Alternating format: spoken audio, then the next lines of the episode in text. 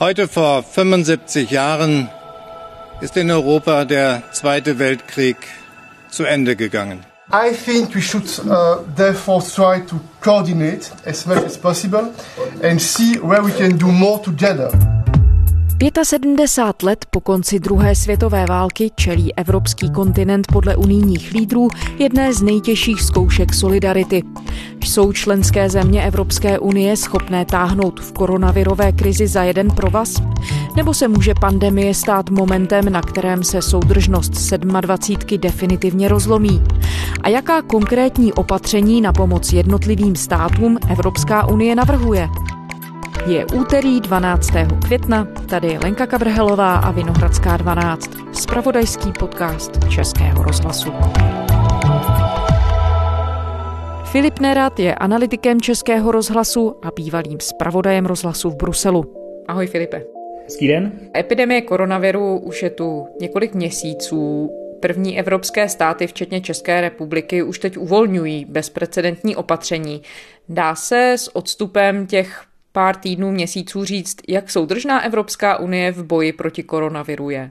Já bych řekl, že je soudržná tak jako vždycky. V mnoha věcech soudržná opravdu je. Snaží se vystupovat jednotně. V podstatě žádný vrcholný politik nespochybnil fungování Evropské unie. Nějaké myšlenky alá Brexit teď vůbec nezaznívají. Na druhou stranu ta krize Evropu zasáhla do značné míry nepřipravenou, nikdo ji nečekal a nikdo nečekal, že ji zasáhne tak tvrdě. Seit der deutschen Einheit, nein, seit dem Zweiten Weltkrieg gab es keine Herausforderung an unser Land mehr, bei der es so sehr auf unser gemeinsames, solidarisches Handeln ankommt. Ich möchte Ihnen erklären, a každý ten stát se s tou pandemí vyrovnával po svém sahal mnohdy, zejména v počátcích, k jednostranným krokům, kdy se sousedé dozvídali, že se zavírají hranice s několika hodinovým odstupem. To byla jedna z věcí, kterou se snažila Evropská unie jako celek, řekněme Evropská komise, nějakým způsobem skoordinovat, aby ty státy se nepřekvapovali, aby k tomu přistupovali jednotně, což se nevždy dařilo. Německo dnes kvůli boji s novým koronavirem uzavírá hranice s pěti zeměmi. Zavřené budou přechody s Rakouskem, Francií, Švýcarskem, Lucemburskem a Dánskem. Počet Od dnešního poledne Francie uzavírá své hranice na minimální dobu 30 dní. Francouzi by také dva týdny neměli opouštět své domovy. Teď se o to po druhé pokouší při tom rozvolňování. Opět zaznívají apely, aby ty kroky byly nějakým způsobem synchronizované, aby to mělo nějaký jednotný rámec nebo jednotný model, což se opět úplně nedaří. Komise například doporučovala, aby mezi těmi jednotlivými vlnami rozvolnění byl dostatečný čas, klidně i třeba měsíc, aby se ukázalo, zda to uvolnění částečné funguje nebo ne. Tím se státy víceméně neřídí, u nás se rozvolňuje v podstatě co týden.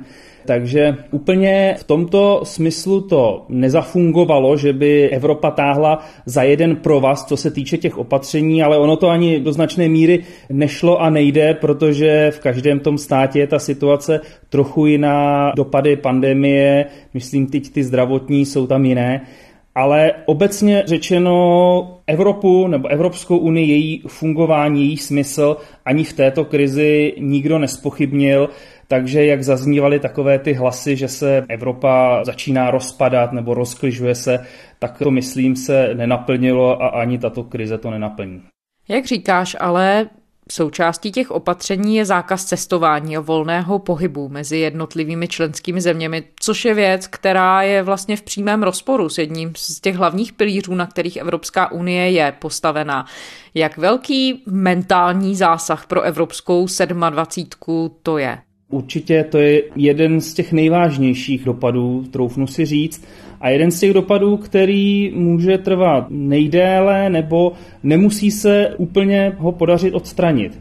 My už jsme to částečně viděli jako reakci na migrační krizi, kdy některé státy kvůli přílivu migrantů v tom roce 2015 obnovily kontroly na vnitřních hranicích a těch kontrol se nevzdali ani když ta krize odezněla. A těch šest států, které ty kontroly zavedly, ty kontroly kvůli migrantům mají dodnes.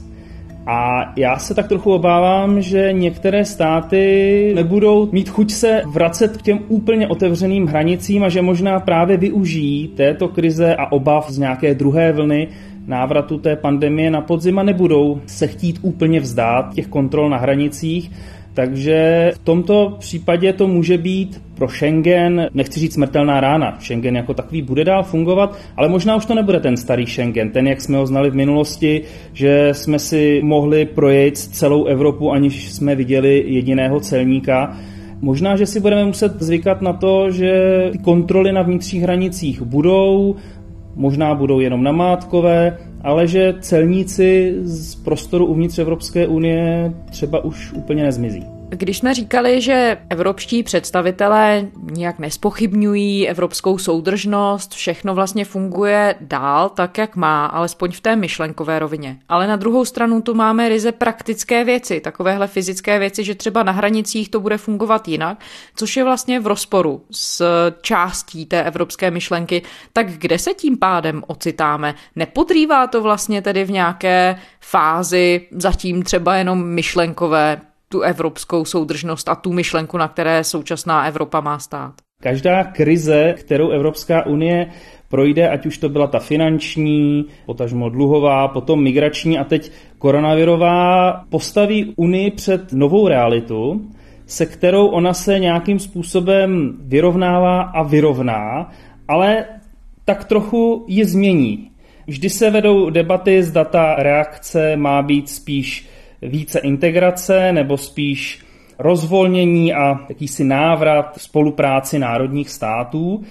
Takže určitě tato debata se začne odvíjet i teď po té koronavirové krizi. Jak na ní zareagovat? Já to nechci tyhle ty dobráky, jak nám vládnou a rozhodují v našich životech. Fakt ne. Jako, jo, to si mají rozhodnout lidi tady, co tady žijou. European Union has no competence on sanitary issues because the member states decided to keep these issues in their own competences. And now we understood... Určitě se povede debata, zda by Unie neměla mít víc pravomocí ve zdravotnictví, protože právě zde se ukázalo, že zdravotnictví a reakce na tento typ krizí je víceméně úplně v rukou členských států a ne vždy to fungovalo, takže bez pochyby se povede debata o tom, zda nepřenést část těch pravomocí na unijní úroveň, Mnohdy se mluví o tom, že Evropská unie vždy bojuje ty minulé války, že se vždy připravuje na tu krizi, která už proběhla, takže teď to určitě nastane také. A je otázkou, jaký model evropské státy zvolí před touto krizí, nebo ono už je to dlouhodobé. Hodně zaznívalo z úst nacionalistických politiků takové ty výhrady vůči bruselskému diktátu, že Brusel nám něco diktuje. Teď naopak ti samí politici vyčítali Evropské unii, že nic nedělá. Moi, je vous signale tout de même, j'ai été étonné d'ailleurs de voir que l'Union européenne... Evropská unie si uvědomila, že totálně zaspala a svým přístupem k pandemii koronaviru naštvala mnoho lidí a teď proto začíná vystupovat jako zachránce členských států. Ale ona na to neměla pravomoci, aby na propuknutí takové epidemie, takových rozsahů mohla nějakým způsobem adekvátně zareagovat. Takže teď se povede podle mě určitě debata o tom, jak na to zareagovat, aby se příště už nic takového neopakovalo ale myšlenku Evropské unie jako takovou to určitě nepodryje. Evropská unie bude fungovat dál, ale bude fungovat zase v jiné realitě a s mírně změněnými pravidly, na které Unie vždycky nějakým způsobem reaguje, nějaké reflektuje. Takže když Evropská unie v úvodu té koronavirové krize čelila kritice za pomalou odpověď, třeba co se týče pomoci Itálii nebo Španělsku, tedy zemím, které byly postiženy koronavirem nejvíce a nejvíce lidí tam umíralo, tak ona vlastně nemohla dělat víc, protože na to neměla institucionální možnosti? Vždycky se dá dělat víc, ale spíš Unie jako celek mohla dělat víc na takové té psychologické úrovni. Mohla například vyzvat ostatní členské státy, pomozte Itálii, pomozte Španělsku, zdůrazňovat, že Unie stojí za těmito státy, což zpočátku úplně nedělala, protože jak Unie jako celek, tak ty jednotlivé státy byly tou pandemí do značné míry zaskočeni a nevěděli, jak mají reagovat. Good afternoon, dear colleagues. The virus is spreading in all member states. And let me first express my sympathy for all those citizens who have been affected by this disease and in particular our sympathy for uh, Italy. Mnohá ta opatření byla taková překotná, vymýšlela se ze dne na den, takže určitě mohla víc apelovat na takovou tu solidaritu s těmi nejzasaženějšími státy, ale jinak ona institucionálně na to není vybavená. Veškeré pravomoci v otázce zdravotnictví, reakce na takovéhle krize, na režim na hranicích, to vše mají pod kontrolou členské státy, což je asi i dobře, protože myslím, že u nás by úplně šťastně nerezonovalo, kdyby v počátcích té pandemie, kdy se u nás ještě moc nic nedělo, ale už tu byly nějaké náznaky a přišel z Bruselu pokyn, pošlete tisíc doktorů do Itálie, tak předpokládám, že by to bylo vnímáno jako druhé kvóty nebo nějaký druhý mníkov, že se nám zase o nás bez nás přikazuje. Takže Unie jako taková mohla víc apelovat na nějakou solidaritu, mohla tlačit víc na členské státy, aby pomohly těm nejzasaženějším regionům, ale to, aby se to v reálu udělalo, to museli udělat sami členské země, které, jak už jsem říkal, zpočátku sami nevěděli, co s tím mají dělat. Čína poskytne Evropské unii 2 miliony roušek, 200 tisíc respirátorů a 50 tisíc testovacích sad na koronavirus. Na římském letišti Fiumicino mezi tím přeletělo letadlo z Číny s 30 tunami zásob. Na palubě byly třeba masky, respirátory a taky další materiál. A ty projevy solidarity, to přebírání nakažených, posílání doktorů, plicních ventilátorů, roušek, to nastalo až po několika týdnech, kdy se ta situace nějakým způsobem stabilizovala, jednotlivé státy už věděli, co musí dělat a začali pomáhat i těm ostatním. Německo, Francie hodně pomáhaly Itálii, nakonec i Česká republika vysílala nějaké to zdravotnické vybavení. 500 tisíc roušek, kterými disponuje ministerstvo eh, zdravotnictví v našich, v našich rezervách a 500 tisíc roušek, které posíláme do Itálie jako, jako náš dar. Ein Zeichen der Solidarität in der Corona-Krise. Am Mittwochnachmittag sind erneut Covid-19-Patienten aus Italien am Flughafen Leipzig-Halle gelandet. Francie zatím nevyužije nabídku České republiky na hospitalizaci pacientů z přetížených nemocnic. Šest nemocných původně měla odpoledne přijmout fakultní nemocnice v Brně Bohunicích. Takže ta reakce zpočátku byla opravdu pomalá nebo možná nedostatečná, ale nutno říct, že Evropská unie v podstatě takto reaguje na všechny krize. Zpočátku neví, co s nimi, ta reakce přijde opožděně, ale pak, když se lidově řečeno rozkouká, ohmatá si tu situaci, tak už začne nějak normálně fungovat.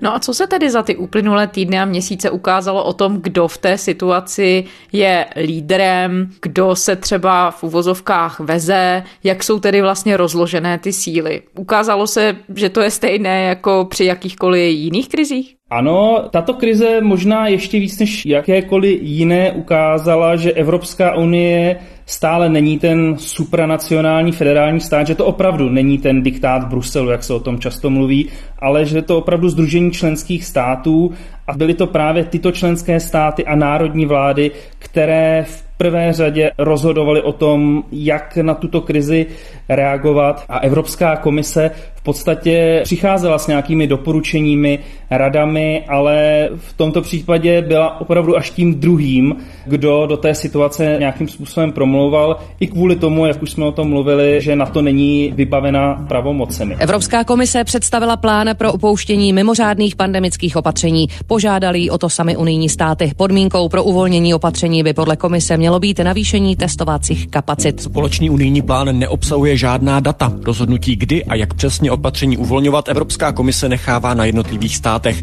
Takže tato krize jasně ukázala, že Evropská unie to jsou v prvé řadě členské státy, které rozhodují o tom, jak se s danou situací bude nakládat a že nic jako bruselský diktát není, protože v tomto případě ani být nemůže. A dá se říct tedy, které státy jsou aktivnější a které jsou méně aktivní. Minulý týden třeba zbudil velkou pozornost i zprávy o mezinárodní sbírce na vývoj vakcíny proti koronaviru, kterou uspořádala právě Evropská unie. Vybralo se v přepočtu asi 200 miliard korun ale například země Vyšegrádské čtyřky poslali řádově méně než země podobné velikosti a třeba finančních schopností. Česko má například v plánu poslat 750 tisíc eur, tedy řádově opravdu méně než podobně bohaté a velké země. Dá se na tomhle ilustrovat ten přístup zemí ke společné aktivitě, nebo je to příliš zjednodušující? Částečně se to na tom určitě ilustrovat dá. Evropská unie rozdělí v přepočtu 200 miliard korun na vývoj vakcíny a léku proti nemoci COVID-19. Takovou částku přislíbili dárci v mezinárodní sbírce. Česká vláda přispěje 20 miliony korun. Stejný obnos pošlou i další země Vyšegrádské čtyřky. Český příspěvek patří mezi evropskými zeměmi k těm menším. Několikanásobně více slíbili podobně velké a bohaté Slovinsko, Portugalsko nebo Řecko. V přepočtu 25 miliony korun se zavázala přispět také zpěvačka Madonna. Nejvíce peněz dávaly ty tradiční státy, Německo, ale i třeba zmíněná Itálie, která byla hodně zasažená přesto také přispěla mnoha, mnoha miliardami eur. Do jisté míry to ukazuje to, že některé státy se, nechci říct raději vezou, ale nemají potřebu přispět tolik tomu společnému dílu jako jiné země. Hezky to ilustruje i to, že tady toho projektu, do kterého se mohly zapojovat nejenom evropské země, se odmítlo zapojit Spojené státy, ten trumpovský přístup America First, tak i tady se jakýmsi způsobem izoluje od Evropy, od toho tradičního spojence, Troufnu si říct, že za prezidenta Obamy by se Spojené státy takového projektu asi zúčastnili. Svým způsobem je to opravdu ilustrující, že některé státy si ten pojem solidarity pojímají více inkluzivně jakoby větší zapojení a zapojení mnohostranější než jiné státy, tedy něco, co jsme třeba viděli i při té uplynulé migrační krizi, kdy některé státy pod tou solidaritou viděli například i přebírání migrantů z jiných států, zatímco pro další státy, zejména z toho našeho středoevropského regionu, bylo něco takového nepředstavitelného a nebyl to ten projev solidarity, kterým oni by se chtěli zapojit.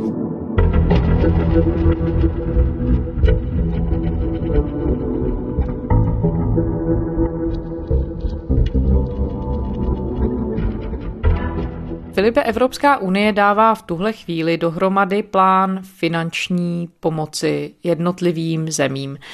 Víme už něco konkrétního o tom, jak bude vypadat? Máme nějaké hrubé obrysy k dispozici? Máme opravdu obrysy z toho, co jednotliví představitelé Evropské komise a jednotliví lídři nastínili v uplynulých dnech a týdnech.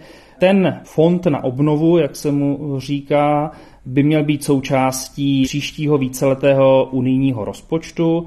Mělo by v něm být celkově zhruba 1,5 až 2 biliony eur. Příští rozpočty Evropské unie by se podle Evropské komise měly stát novým Marshallovým plánem pro obnovu ekonomiky po pandemii koronaviru. Ale unijní státy v podobě rozpočtu jen těžko hledají schodu. Všichni chápeme, že v krizi jsou potřeba rychlé odpovědi. Nemůžeme se dva, tři roky zdržovat vývojem nových nástrojů. Unijní rozpočet je to nejsilnější, co máme k dispozici. Všichni jej znají a má důvěru členských států. Chceme proto, aby v plánu obnovy ekonomiky hrál ústřední roli.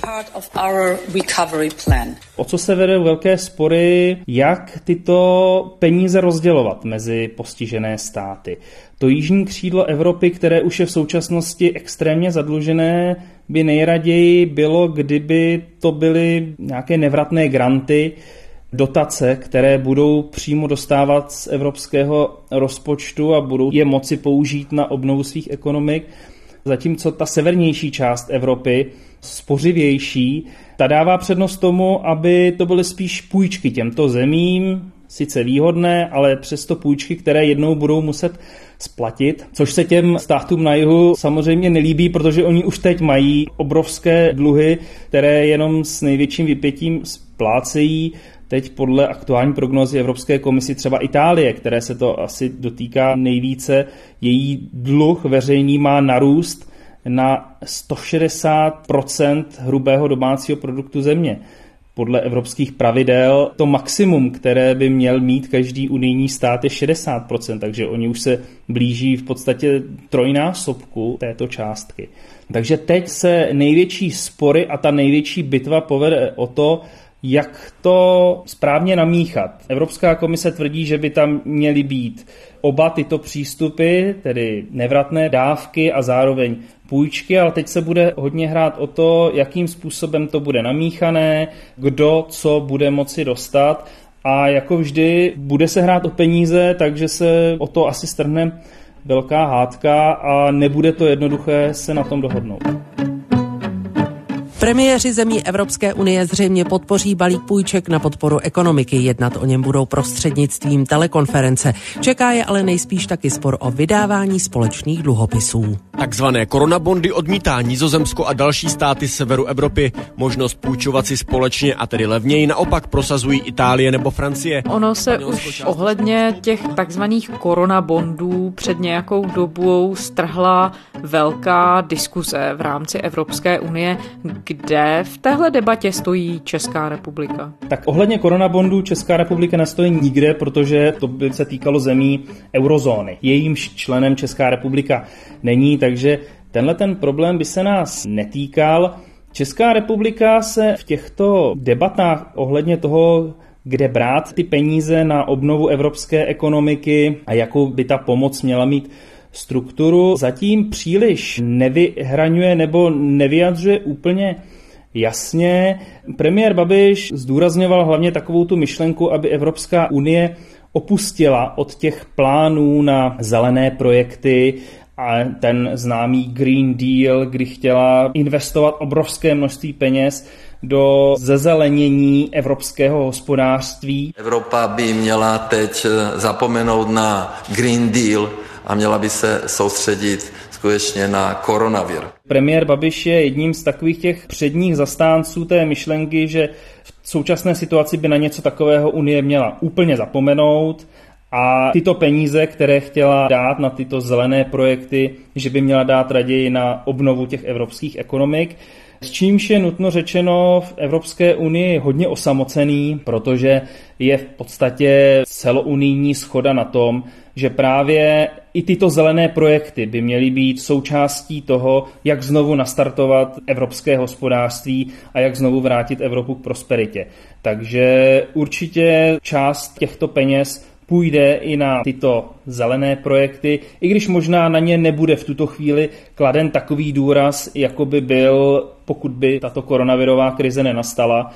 To je jedna z věcí, ve které se premiér Babiš nebo naše země vyjadřuje, řekněme, nějak pregnantněji nebo výrazněji, ale jinak tyto debaty, jak by měl vypadat ten fond na obnovu Evropské unie, čím by se měla nastartovat, ty se vedou převážně mezi těmi velkými státy a mezi tím severem a jihem, které se přou právě o ty nástroje, o ten způsob zadlužení a podobně. Filipe, z toho, co říkáš, tak vlastně se zdá, že v tuhle chvíli, co se týče toho obrazu a fungování Evropské unie, jako kdyby existovaly takové dva narrativy. Ten jeden je, a jeho projevem asi můžou být různé komentáře, které se objevily ve světových médiích, téma evropské soudržnosti a myšlenkou přitom převažující bývá, že právě vedlejším účinkem COVID-19 je to, že odval podle některých předstíranou solidaritu mezi 27 státy Unie. Na druhé straně tu máme narrativ lídrů Evropské unie, kteří říkají, všechno je v pořádku, Evropská unie sice možná na začátku byla pomalá, ale teď už chystá odpověď. Který ten narrativ převládá? Dělají lídři Unie dost proto, aby posílili soudržnost? A nebo pod tím vším tedy vlastně bublá ta debata okolo toho, kde ta soudržnost je a jestli vůbec nějaká existuje? Já bych řekl, že je to kombinace obojího. Evropští lídři se samozřejmě snaží vystupovat jednotně, zdůrazňují potřebu solidarity. Ty už si zmiňovala třeba ten projekt společného vývoje té vakcíny nebo sehnání peněz na vývoj té vakcíny a podobně. Takže určitě na té nejvyšší politické úrovni je snaha o jakousi solidaritu, soudržnost, podporování, neustále zdůrazňování, jsme v tom společně, společně to zvládneme, což bylo jedno z těch hesel toho, jak překonat tu samotnou pandemii. Ale samozřejmě pod tím vším bublají ty spory. Teď jsou součástí toho i takové ty projevy, kdy maďarský premiér Orbán využil v podstatě tu současnou situaci utužení své moci. Maďarská vláda Viktora Orbána bude mít od zítřka výrazně silnější pravomoci. Tamní parlament schválil zákon, který kabinetu umožňuje rozhodovat ovšem bez souhlasu poslanců. Nouzový stav bude platit do odvolání. Viktor Orbán tak bude vládnout pomocí dekretů. Původně ale musel každý dekret do 15 dní posvětit parlament. Teď už souhlas poslanců není nutný. Pro přijetí zákona bylo potřeba dvou třetin v parlamentu a ty Orbánův Fides má. Opozice tyto kroky kritizuje.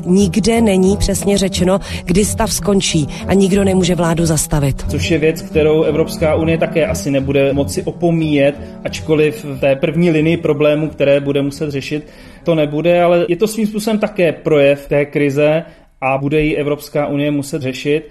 Takže navenek Evropská unie se snaží vystupovat jednotně, solidárně, ale pod tím vším bublají problémy, je tam napětí, zejména teď, když půjde o ty peníze, takže je to kombinace obého. Takže se dá říct v tuhle chvíli, že teď tím, jakým způsobem se jednotlivé členské státy, my všichni v Evropské unii chováme, se hraje vlastně o to, jestli a jakou budoucnost Evropská unie v dlouhodobém horizontu bude mít. Určitě. Původně v těchto dnech a týdnech měla zahájit fungování konference o budoucnosti Evropy. To měl být takový ideový koncept, kde se mělo debatovat o tom, jaká Evropská unie v budoucnu má být. Teď samozřejmě není prostor pro nějaké konference, ale tato debata se bez děky spustila třeba i touto koronavirovou krizí a pokud převládne ten názor, že podobné problémy nejlépe zvládají národní státy a jedině národní státy jsou garantem zvládání takových problémů, tak nějaké myšlenky na utužování evropské integrace než kvůli na nějakou federalizaci tím asi vezmou za své. Takže ano, tahle krize je zároveň i takovým referendem o tom, co bude s Evropskou unii a jak se bude v budoucnu vyvíjet. Filip Nerad, analytik Českého rozhlasu, bývalý zpravodaj Českého rozhlasu v Bruselu. Děkujeme, Filipe. Díky za pozvání, naslyšenou. A to je z úterní Vinohradské 12 vše. Poslouchejte nás kdykoliv ve svých oblíbených podcastových aplikacích a také na stránkách serveru iRozhlas.cz. Psát nám můžete na adresu vinohradská12 zavináč rozhlas.cz. Těšíme se zítra.